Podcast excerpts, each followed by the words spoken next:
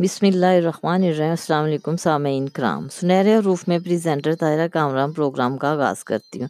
اس programme کا آغاز حضرت واصف علی واصف سرکار کی کتاب دل دریا سمندر سے کرتی ہوں۔ آئیے سیگمنٹ کی طرف چلتے ہیں۔ آج کا ٹاپک ہے مقابلہ۔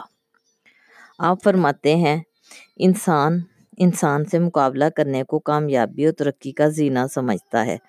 زندگی کو زمانے سے مقابلہ کرنا ہے، باد مخالف سے ٹکرانا ہے، زندگی کو راہ کی دیواریں گرانا ہے۔ کچھ لوگوں کا خیال ہے کہ انسان کی راہ میں ستم ہائے روزگار حائل ہیں، انسان کو گردش لیل و نہار سے مردانہ وار گزرنا ہے۔ انسان مسافر ہے جس کی راہ میں فاصلے کی دیوار ہے، انسان کو انسانوں کے ازدحام سے راستہ لینا ہے، انسان کو فطرت کے ظلم سے نجات حاصل کرنا ہے، انسان کو خطرناک ناہموار اونچے اور دشوار پہاڑوں کی چوٹیاں سر کرنا ہے۔ انسان کا ہر شے سے، ہر موسم سے، ہر انسان سے، ہر بات سے مقابلہ ہے۔ انسان کی زندگی آزمائشوں کی زندگی ہے، دشواریوں کا زمانہ ہے، دکھوں اور آہوں کا تسلسل ہے، اور یہ زندگی انسان کے لیے ایک مشکل امتحان ہے، کڑی منزل ہے، ایک بے آب و گیا صحرا ہے۔ انسان ایک کشتی کی طرح سمندر کی تند موجوں کے رحم و کرم پر ہے۔ انسان دنیا میں اس لیے آتا ہے کہ وہ ایک شیشے کی طرح پتھروں سے ٹکراتا چلا جائے۔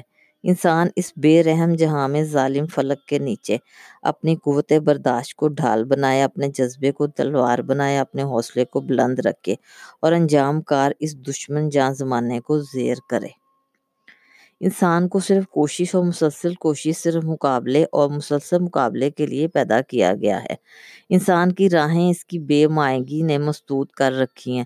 انسان کو انسان سے بچنا ہے، کیونکہ انسان انسان کو ڈستا ہے، انسان انسان کو ہڑپ کر لیتا ہے، نگل جاتا ہے، انسان انسان کا استحصال کرتا ہے، انسان انسان کو مجبوریاں دیتا ہے، انسان انسان کا سکون برباد کرتا ہے، انسان انسان کا سرمایہ لوٹ لیتا ہے، انسان انسان کی عزت خاک میں ملاتا ہے، انسان انسان کو حیوان بنا کر رکھ دیتا ہے۔ انسان انسان سے نجات صرف مقابلے سے ہی پا سکتا ہے۔ مقابلہ نہ ہو تو انسان انسان نہیں بن سکتا، ترقی نہیں کر سکتا، مہذب نہیں ہو سکتا، متمدن نہیں ہو سکتا، بلکہ کچھ بھی نہیں ہو سکتا۔ مقابلے کا یہ تصور انسان کو اس کی اعلیٰ روحانی اقدار سے محروم کرنے کے لیے دیا گیا ہے۔ مقابلہ بین الطبقاتی ہو یا بین الاقوامی، ایک بے روح مادی اور غیر فطری وبا ہے۔ زندگی کسی مقابلے کا نام نہیں، زندگی تو بس زندگی ہے، ایک عطا ہے، ایک انعام ہے، ایک نوازش ہے، ایک ایسا کرم جس کے لیے شکر ضروری ہے۔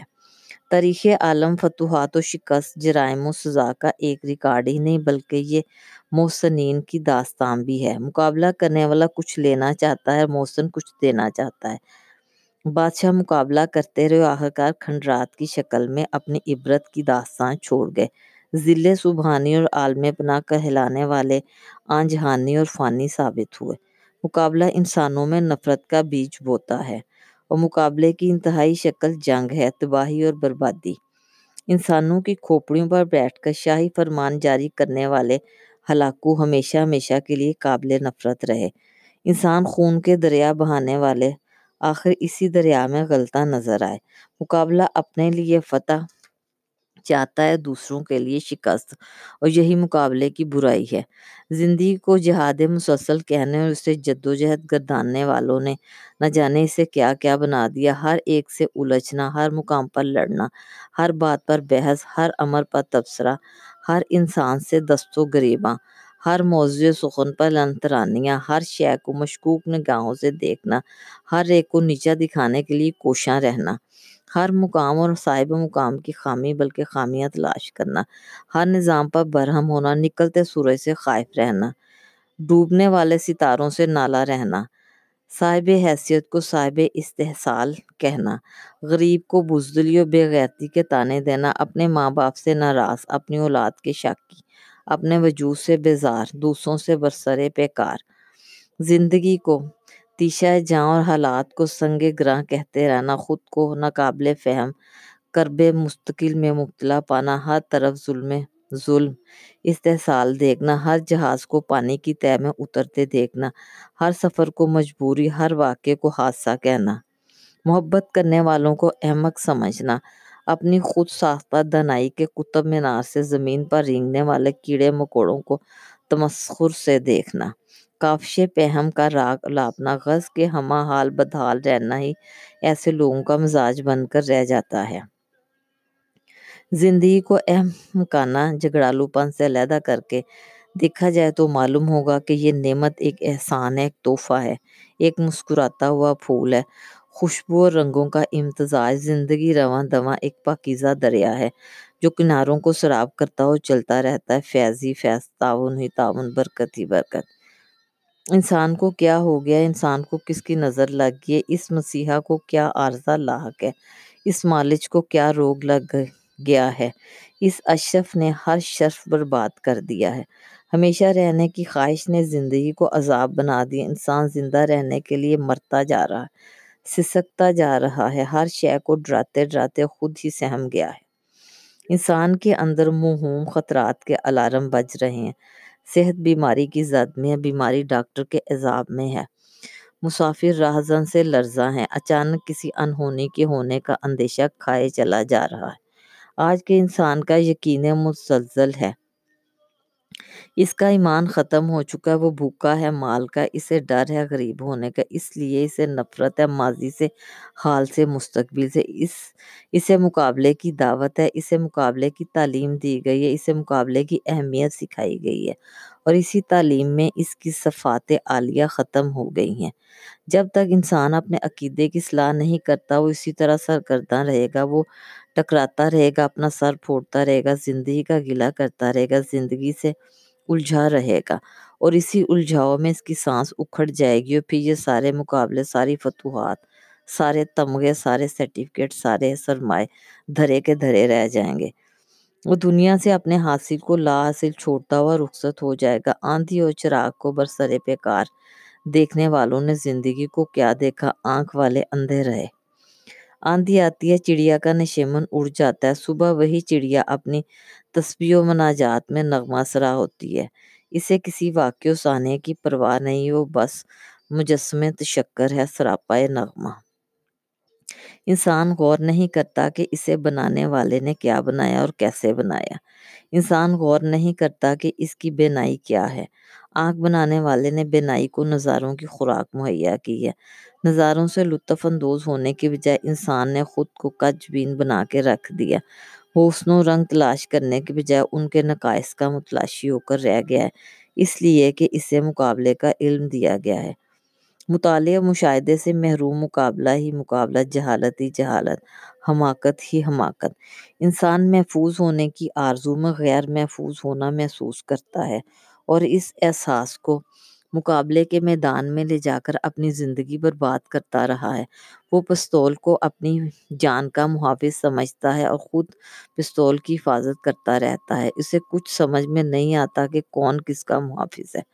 وہ دولت اکٹھی کرتا ہے تاکہ غریبی سے بچ سکے، اور پھر اس دولت کو خرچ نہیں کرتا کہ غریب نہ ہو جائے، اور اسی طرح دولت کی موجودگی میں غریبانہ زندگی بسر کرتا ہوا آخر کار ہلاک ہو جاتا ہے، غریبی کا مقابلہ کرتا ہے اور غریبی میں زندگی بسر کرتا ہے، اپنے حال کے خود ہی مقابل ہے اور خود ہی خود کو ہلاک کرتا ہے۔ وہ امن چاہتا ہے اور اس کے حصول کو ممکن بنانے کے لیے جنگ کی تیاری کرتا ہے، امن کی خاطر جنگ مقابلے کا کرشمہ ہے۔ انسان ترقی کرنا چاہتا ہے، فیکٹریاں لگاتا ہے، مکان بناتا ہے، اور ہر لمحے سے مقابلہ کرتا ہو، فیکٹری و مکان کو چھوڑتا ہو، ایک مٹی کے تاریک گھروندے میں ہمیشہ کے لیے روپوش ہو جاتا ہے۔ وہ بڑے بڑے ایام مناتا ہے، یادیں مناتا ہے، مقابلے بیان کرتا ہے، پرانے مقابلے، پرانے واٹرلو، پرانی پانی پت، پرانے ابن قاسم، پرانے غزنوی، پرانے سومنات۔ وہ پرانی فتوحات پر نئے چراغاں کرتا ہے، پرانی خانقاہوں پر نئے عرس مناتا ہے، اور نئے چراغاں کے باوجود اس کے اپنے دل میں پرانے اندھیرے رہتے ہیں۔ انسان نہیں سمجھتا، وہ کیسے سمجھے، ڈھول کی تھاپ پر اور طبلے کی تال میں دھمال ڈالنے والا انسان بھول جاتا ہے کہ انسان کو عقل نام کی دولت بھی ملی ہوئی ہے۔ نہ جانے یہ دولت کہاں ضائع ہوگی، وہ تو صرف مقابلہ کرتا ہے، ڈھول کا ڈھول سے، طبلے کا طبلے سے، آواز کا آواز سے، اور اسی مقابلے میں اتنا محو ہوتا ہے کہ اصل واقعہ ہی بھول جاتا ہے، بس مقابلہ یاد رہتا ہے، دما دم مسکل اندر۔ نعرے لگاتا ہوا غافل انسان خاموش ہو جاتا ہے، یادیں مناتا ہوا خود فراموش ہو جاتا ہے، عقیدے کی اصلاح نہ ہو تو مقابلہ جاری رہے گا، خیال کا مقابلہ وہم سے، ہوا کا مقابلہ ہوس سے، روایت کا مقابلہ حقائق سے، خواب کا مقابلہ حقیقت سے، مذہب کا مقابلہ ضرورت سے، ذات کا مقابلہ کائنات سے اور سیاست کا مقابلہ سیاست سے۔ عقیدے کی اصلاح یہ ہے کہ ہم یقین کر لیں کہ زندگی دینے والے نے ان تین باتوں کا فیصلہ کر رکھا ہے، زندگی کتنا عرصہ قائم رہے گی اور کب ختم ہو جائے گی، اسے کوئی حادثہ وقت سے پہلے ختم نہیں کر سکتا اور کوئی احتیاط اسے وقت کے بعد قائم نہیں رکھ سکتی۔ جب عرصہ قیام مقرر ہو چکا تو مقابلہ کیا ہے؟ زندگی کا انجام جب موت ہی ہے تو پھر یہ کوشش اور مقابلہ کیا ہے؟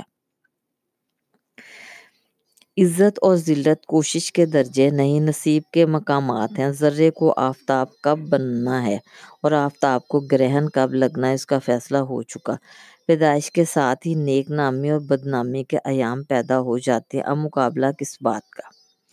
رزق مقرر ہو چکا، مال کا رزق، سانس کا رزق، بینائی کا رزق، عقل کا رزق، ایمان و ایقان کا رزق۔ کوئی کوتاہی خوشحالی کو زوال نہیں دے سکتی، یہ فیصلہ ہو چکا۔